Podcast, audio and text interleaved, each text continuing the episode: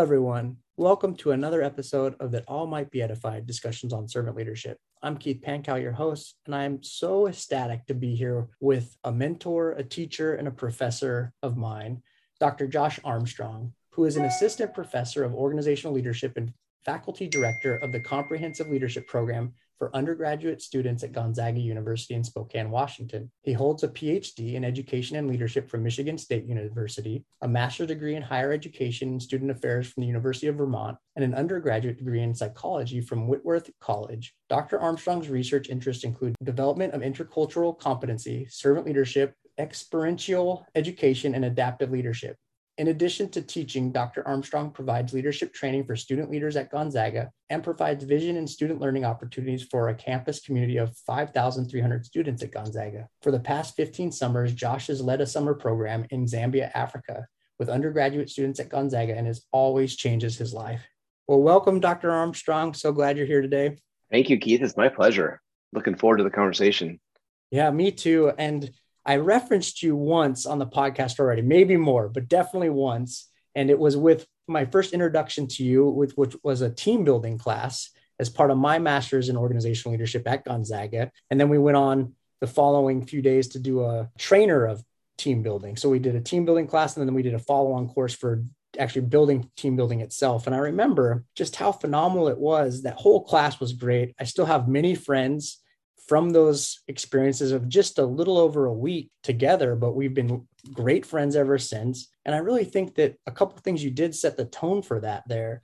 And I'd love to start by talking about those two things. And one of them was this idea of a social contract where you really had the whole class work together to build a contract we could all agree to and own it and be part of it. And I remember one of the aspects of that contract is that we had to admit when we checked out of the curriculum or checked out mm. for the day. We had to own it and say, "Hey, I'm sorry, but for the moment I've checked out. Would you give me give me some minutes so I can check back in?" And I remember just how that gave me the license to to recognize when I was not fully engaged and then to get re-engaged.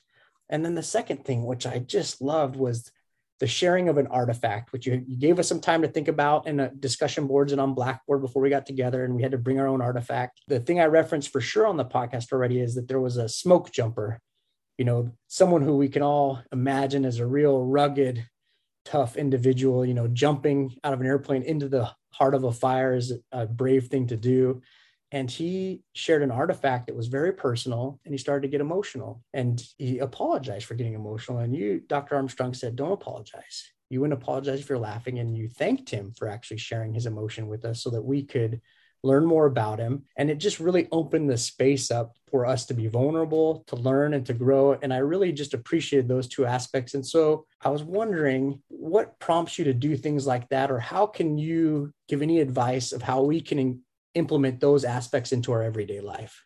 Yeah, well, Keith, I mean, that was, you know, a number of years ago that we shared that classroom space. So I'm glad that that still resonates with you. You know, in fact, during this pandemic, I feel like part of the pause and the space that was created for me to do a little more internal reflection about who I am and how I lead really was geared towards this idea of how do how do emotions show up? How do they show up in leadership? And i really enjoyed permission to feel by marc brackett. He runs yale's center for emotional intelligence and really urges us all to be like emotional scientists. Like emotions are data. Data gives us information. And so we need to be attuned to that as leaders.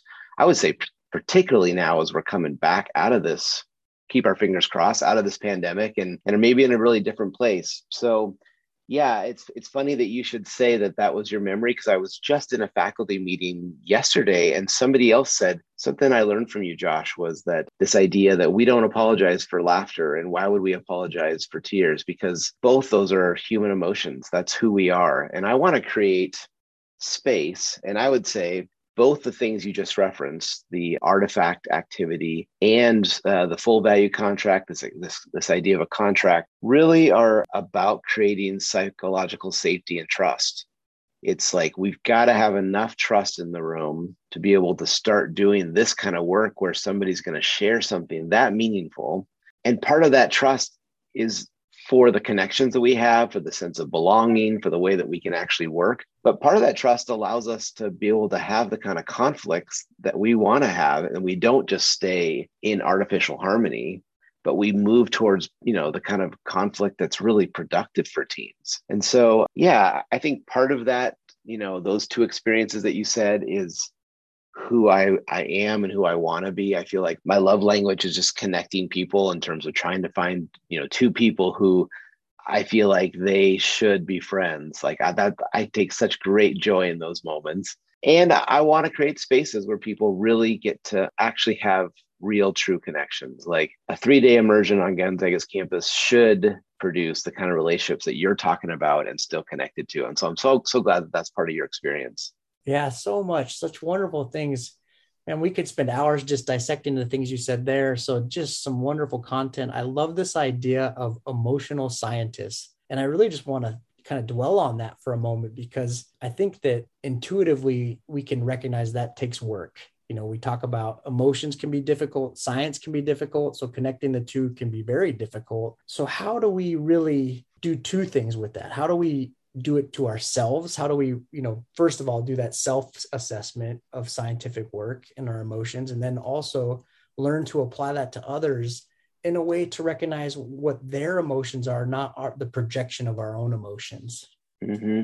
you know one of the concepts that we teach at gonzaga comes out of uh, adaptive leadership which i would say like along with servant leadership is really the way that I like to think about the way that I practice leadership. So for me, servant leadership is the heart, and we can talk about that. But the head and the hands, I think, often is around this adaptive work. How does change happen? And there's a phrase, um, how do we get onto the balcony that you might be familiar with just from Ron Heifetz. And so that balcony work is really deeply connected to this idea of how do I notice what's going on within myself? And man, you bring me like um, joy and love and care, and I'm just like all over those emotions.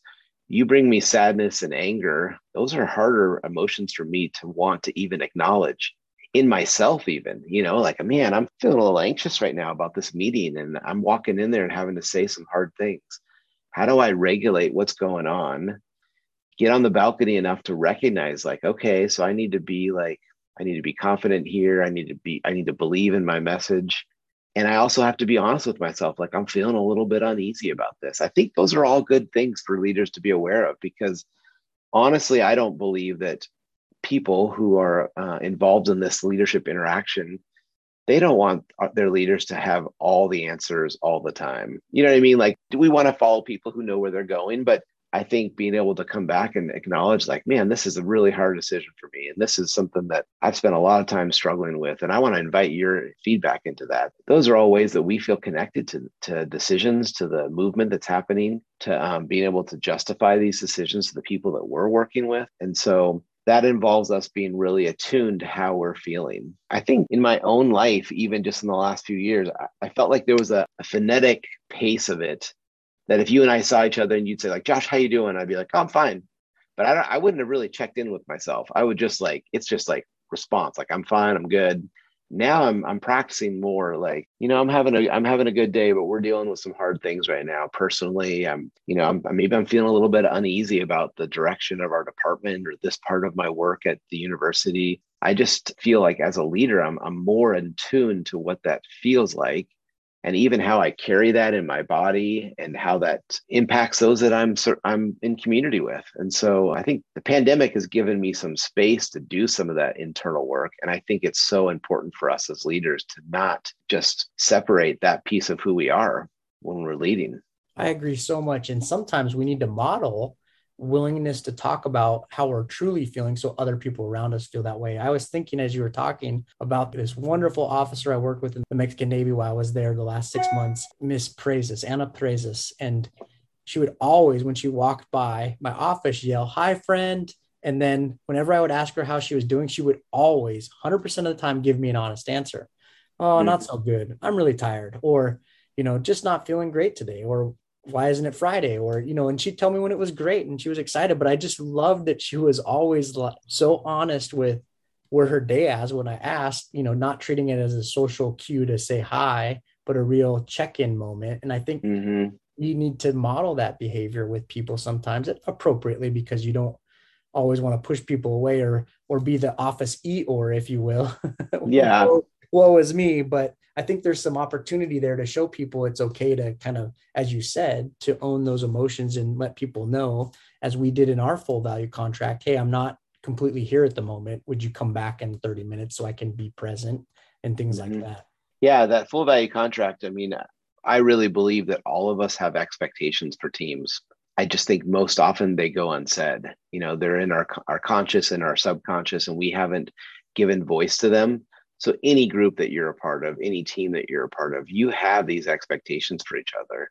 What the full value contract is the opportunity for us, and I would say, you know, in that situation, I'm the person in authority. I'm your faculty member who's giving you a grade. So I'm almost not contributing to that at all because I really want it to be owned by the class. I have hopes for sure, just like all of us do, right? I want this class to be an honest space that we're having real conversations, that we wrestle in good ways, that there's some energy that keeps us engaged in the learning.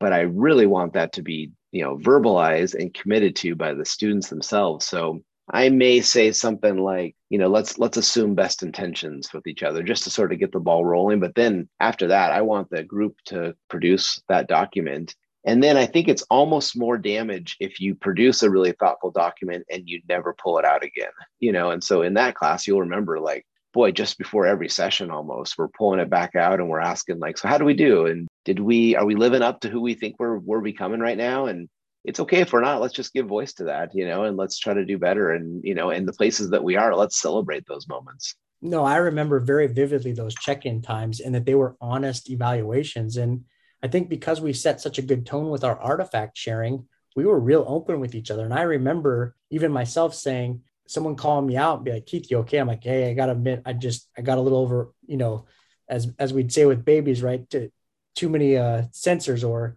sensory overload, right? I had too much mm-hmm. sensory overload. So I I just for a moment I, I was in another place in my mind. I checked out, give me a minute, I'll be right back. And but I remember being able to say that and nobody being like, oh, that Keith, you know, and we could own it and come back and but people not not only that, but they would really kind of we paid attention to our own emotions, but we paid attention to each other. And I think there was a couple instances where you know some activities got a little intense because team building activities they should they should do that. They should get people you know figuring out how to, as we say, right the the forming, storming, and norming. You know, mm-hmm. so that storming phase there's there's a little bit of bad weather. So how do you get through that and navigate? And if we're not checking in with each other, you don't necessarily get out of storming into that forming a great team.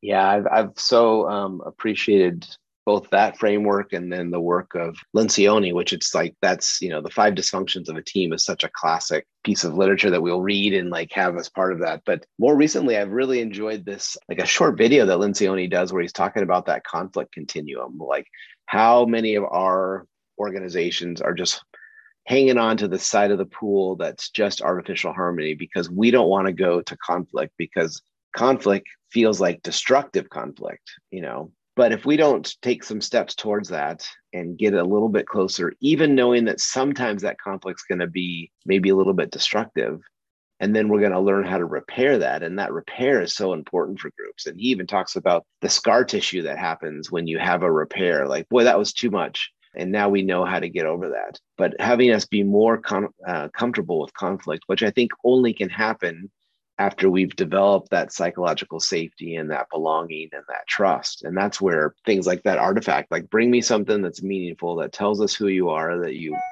you might even grab out of a, um, a burning house you know we don't recommend you run in there but this is something meaningful to you. And so in those moments i'd say it's okay for people to bring emotion. I actually feel like i don't think i've ever taught a class where people haven't. You know it's just like and even in situations where you think like wow this person given uh, their profession and their experience i don't know are they really going to be able to go there? Oh my gosh i mean those are the people who like are bringing something from their grandparent or something that's just really meaningful and then i think something switches in us and we see them with a different view for their humanity and for the empathy that they bring to us.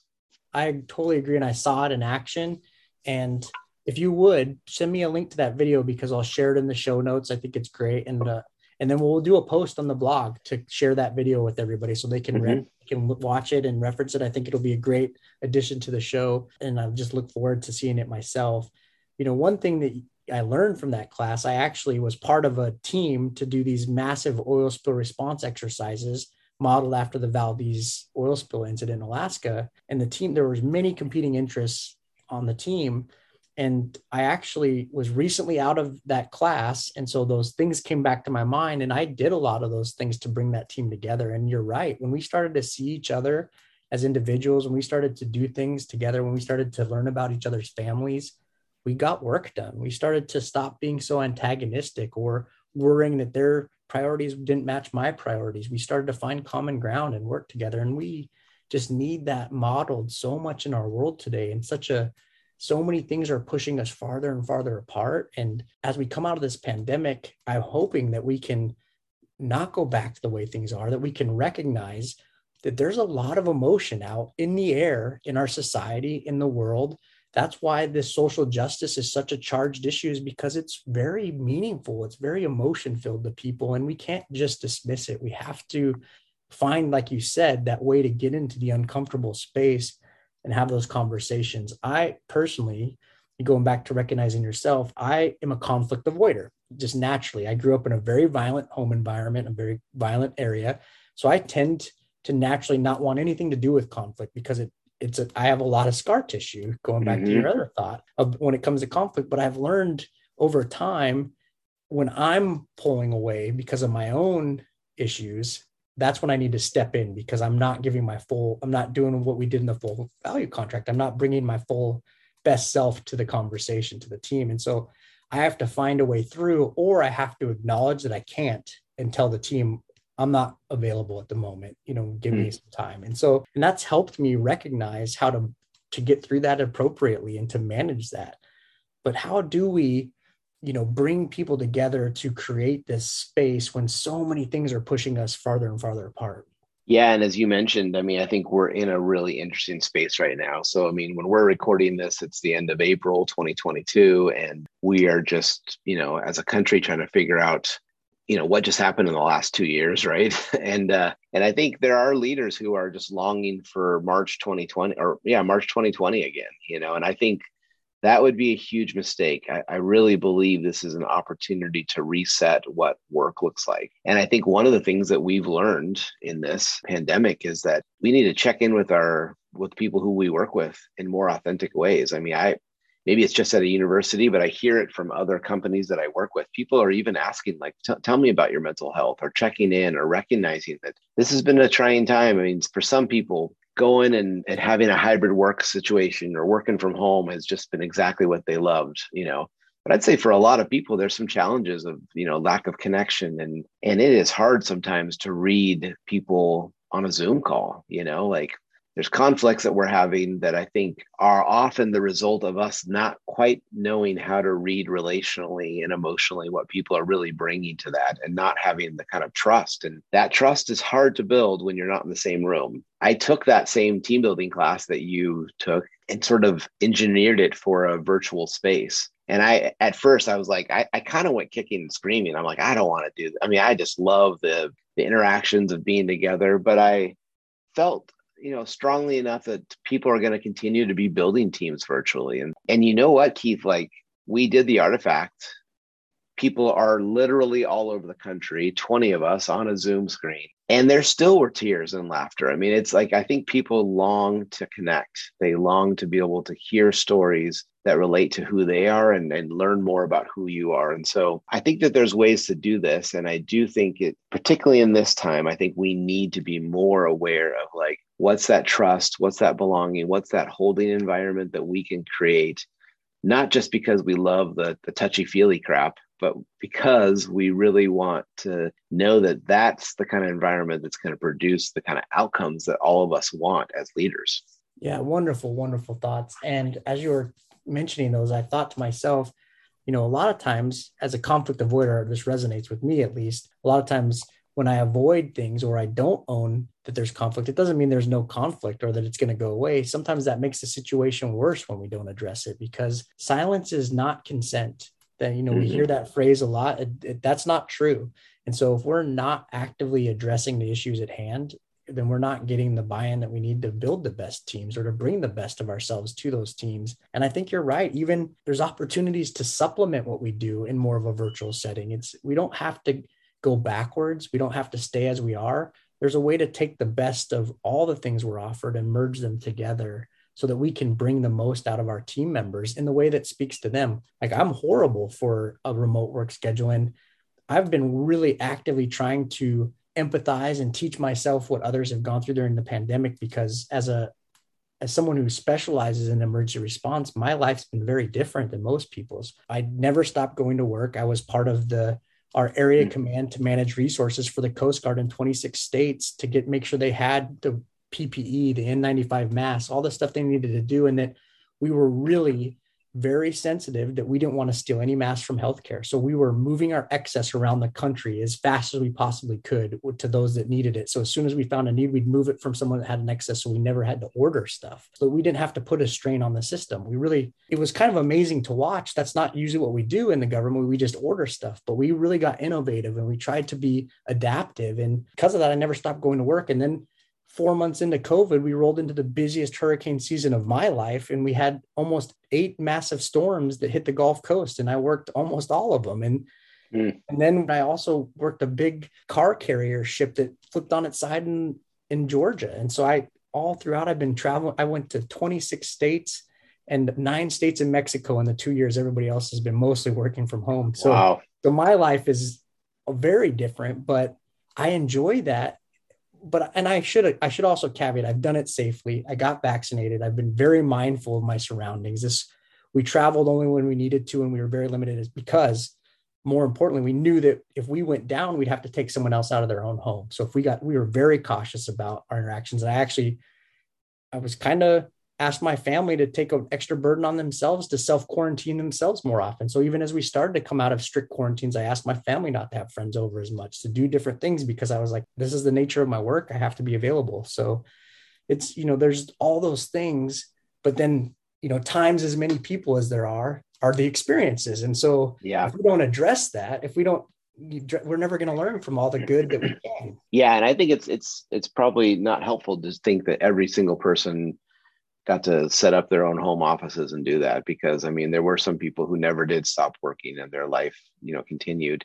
But I think collectively we know the pain of a nation trying to figure out a pandemic you know? Like even though our responses were probably as varied as the places that we live I do think that we know the stress and the, what we've been carrying. And I think again being able to use that in the workplace is really helpful. You know, you, you, said something about like avoiding conflict. And I think even in that team building class, one of the things I, I like to tell students is like conflict that's not addressed doesn't dissipate. It just goes under the surface so that it can pop back out again most often, right? You know what I mean? So if we if we don't deal with something, it's not like it goes away. It just manifests somewhere else. And so having the courage, you know, and I think, gosh, this is one of the things I've been thinking and learning about even with just like r- racial reconciliation coming out of george floyd all of a sudden as a country we're having to recognize the roles that you know each one of us can play with the different systems that we're a part of. And to not actually have those conversations with our friends and to be thinking about that doesn't mean it just goes away. I mean i think it's it's still there. We need to figure out what's our role in the world and how do we as leaders be more mindful of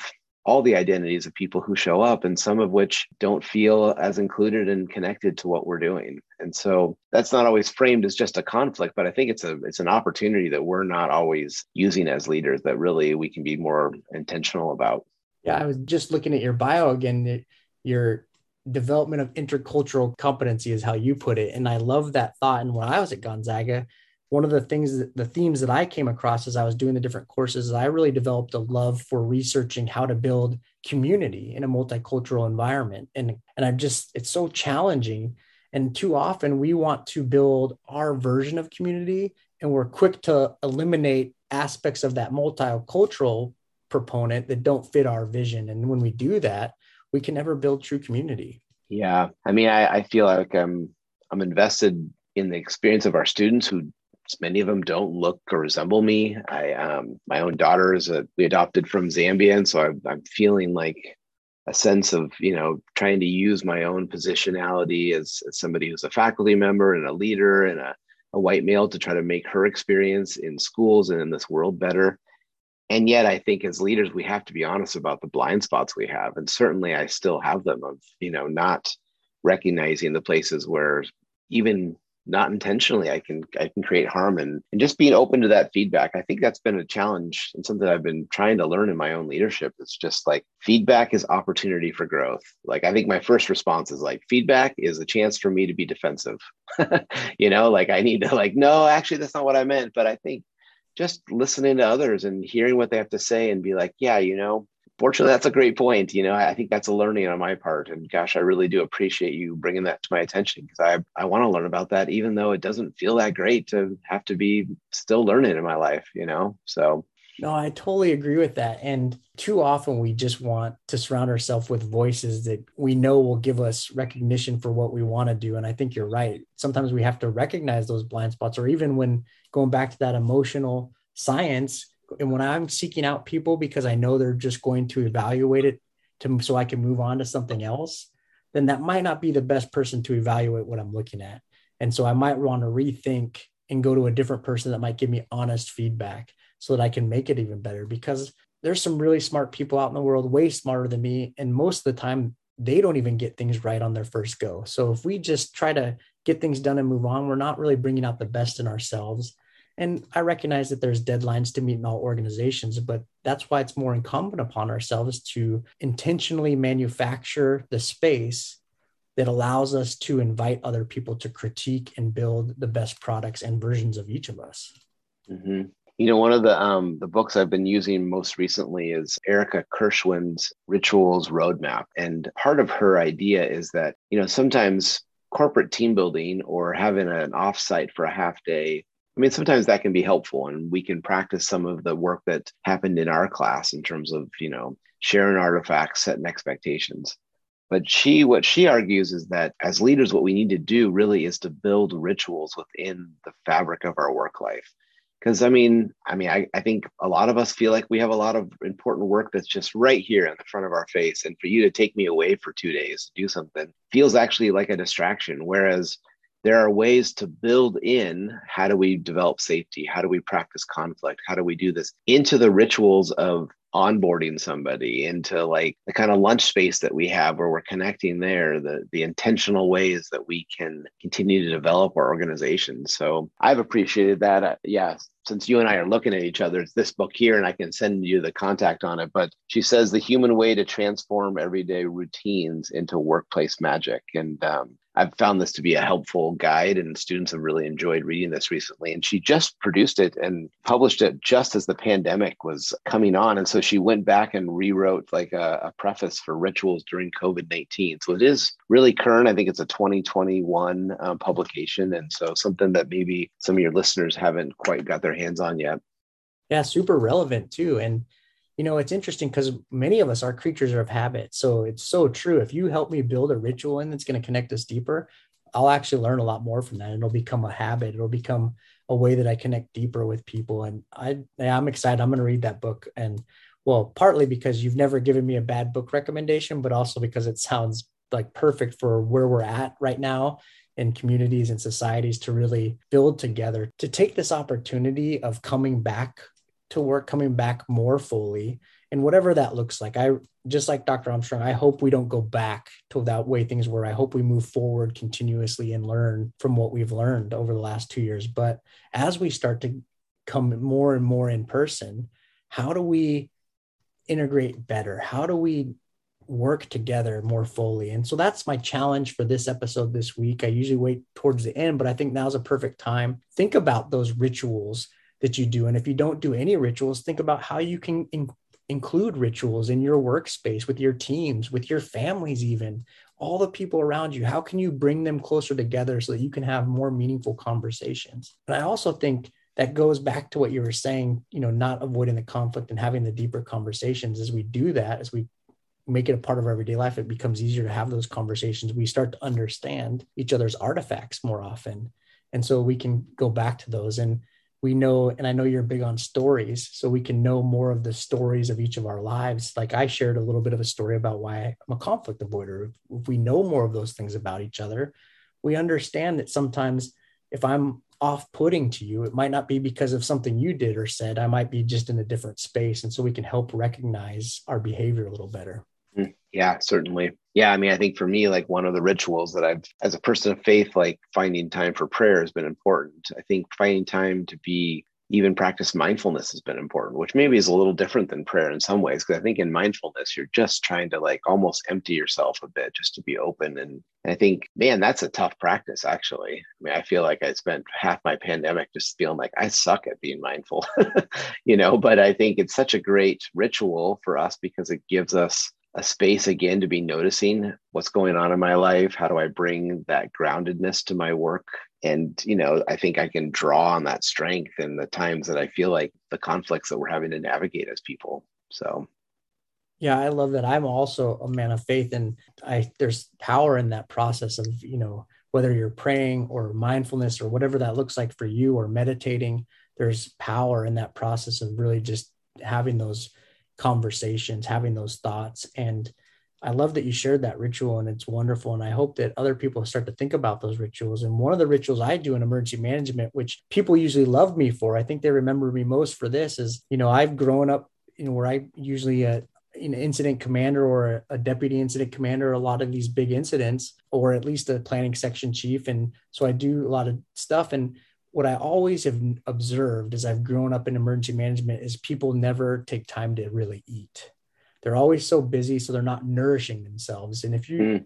we all have physical limitations. We go back to what we learned in the program maslow's hierarchy of needs. And we have these limitations. If we're not meeting those needs we're only so available to the rest of the world around us.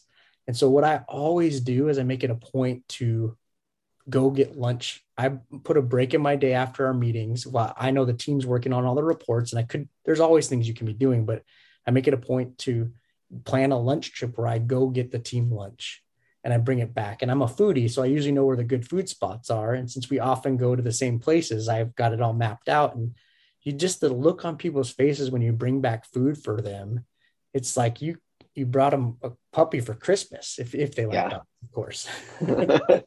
yeah. So going back to Erica Keswin's book, I mean, she's got a chapter called Eating Rituals for the Most Important Meal of the Day, the one we share and uh, yeah i mean in many work teams i mean you know you can leverage more like hey we we do have to eat but is there a way to be more intentional about what that looks like? Um, not to just like load up lunch meetings but to actually create spaces for people to continue connecting in ways that are authentic that'll actually feed into the kind of work that we want to do. But yeah that's a great example. Thank you for sharing for the ways that you uh, use food to nourish people's you know work and soul.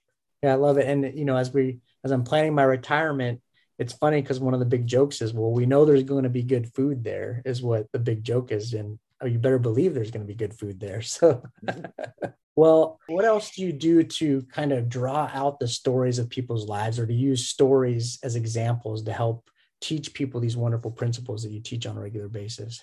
Yeah, gosh. I mean, so in doing workshops on servant leadership. I really want, you know, I was just with some University of Washington med students last week and just talking about, you know, as a physician, you're going to be seen uh, in a position of leadership, but that doesn't mean you practice leadership. And part of that practice means understanding what it means to be a servant, to both serve others.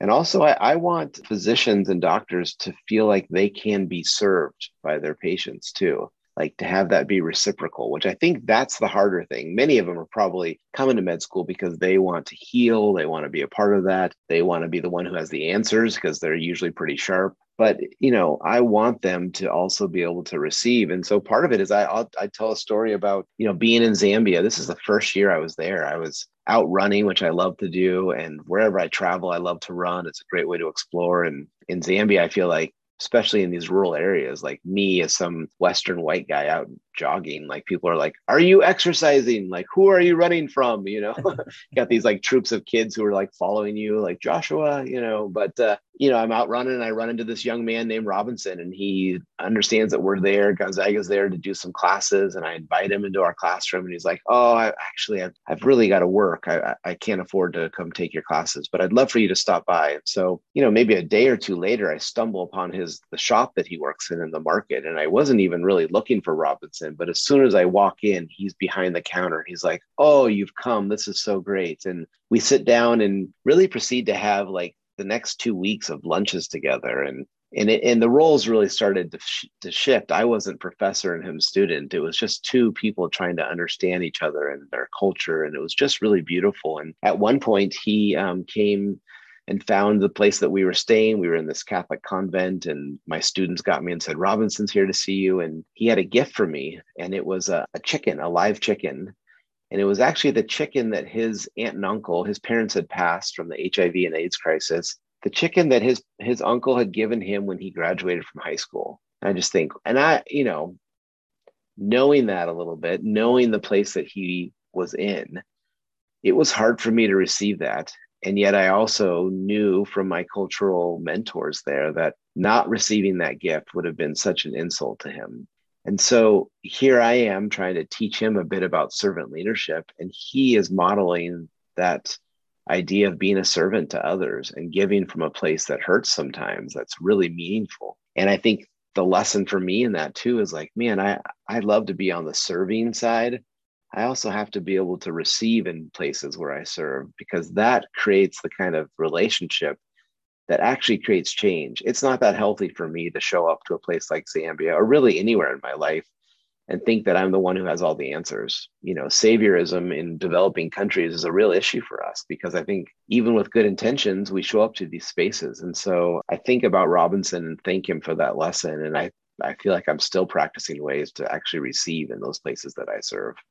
That's such a beautiful story. Thanks for sharing that. And I like to tell people all the time if nobody allowed them to serve them, none of us could grow from being servant leaders. So we all have to participate in allowing others to serve us, or there would be no one to serve and we would have no opportunities. And so, but it is hard. It's very challenging for us that always want to go help people to allow others to serve us, and especially in a way like that, with all the implications you hinted at and even mentioned. And you know, I think about it when I was down in Mexico, one of the things we see, even in, you know, defense cooperation or all the different work we do in around the world to build up governments and do things, you're right. Like if we approach this from, I want you to look like the United States, we're always going to fail because those countries aren't the United States. They have different cultures, they have different people, they have different influences, they have different laws, they have different capacities. And so, what I would do is I would talk to them about well, this is how we do it in the United States, but what's your goal that you want to achieve? And I go, because this is how we do it for this goal, but what's your goal and how does that marry? And then what now, what do your resources look like? What do you, how do you envision it? What are your regulations? How do we now put this into practice in a way where you can take your resources, your goals, and maybe my training from the United States and I can gear it towards helping you achieve those means. And I seem to have a little bit more success than people that just come in and would be like, oh well you need to do it the way you know here's our law you mirror our law or do this or you know build a training just like ours. It just never works because there's too many differences to build something exactly the same. Mm-hmm. yeah i mean i've met so many incredible leaders in zambia and i sometimes think like you know if they showed up to the us i mean let's just say like they showed up and said like disaster relief hurricanes. Yeah sure here's what you guys aren't doing right. Well i mean if you've never lived that way we wouldn't expect that they'd come in and tell us how to do that. And yet we will show up to other places sometimes and have that same mentality. And so at, at Gonzaga in that program and in others, um, we really try to practice this ethic of accompaniment and that means that, like, really the best thing that we can do, and I feel like actually I'll share with you an article that I wrote with Larry Spears, who's one of the foremost scholars on servant leadership, about accompaniment and servant leadership and how those interact. But, you know, this idea of accompaniment means that, like, what we're really looking forward to is how do we help Zambians stand on their own two feet? How do we come alongside? And just as you've said, there's some expertise that we can we can share, but how do we get out of the way? And there's there was this moment a few years back where we had some Gonzaga engineering students who had spent some time before we came to Zambia really studying how thermodynamics happen, how do we create a better stove, how do we use you know the best local resources to create the most efficient stove for Zambians. And so we we show up, we've got a couple weeks of workshops, we're working with students there and these Zambians said like, "Oh gosh, can we we need some more bricks." So um, myself and the Zags, we hop in our Land Cruiser, we drive down to the river, we pick up these bricks that they formed there and we put them in our vehicle. And when we come back, you know, as I walked up, I, I saw it in their eyes actually. Like as soon as we had gotten out of the way, they created a more effective stove because now they had the local knowledge and uh, the knowledge that we brought them. And as soon as we got out of the way, they had created something and you, you could just see it like they were switched on. They knew this was going to be something that's going to be important for their community. So it's that sort of ethic of service and accompaniment that I want to practice in my time in Zambia, but I actually want to practice it here in my work. Like, is it helpful for me to think that I have all the answers as a leader? Like, who else am I not listening to and bringing into that work? So Yes, wonderful, beautiful thoughts. And, you know, as I think about those, really, that is the essence of servant leadership, helping everyone become the best versions of themselves, which in turn helps everything to become the best version of itself. And that includes us as individuals who might be there to teach you as a professor, me as an incident commander. If I'm there as a leader, I have something to learn to become an even better version of myself. And if I don't take that approach that you just mentioned and I do come in thinking I have all the answers, I'm never going to be the best version of myself because I'm always going to stop at that comfort zone you taught us so well of and not jump up to the growth zone. And I'm not even going to get near the panic zone because I'm just sitting right at comfortable too far. And so I don't test those limitations.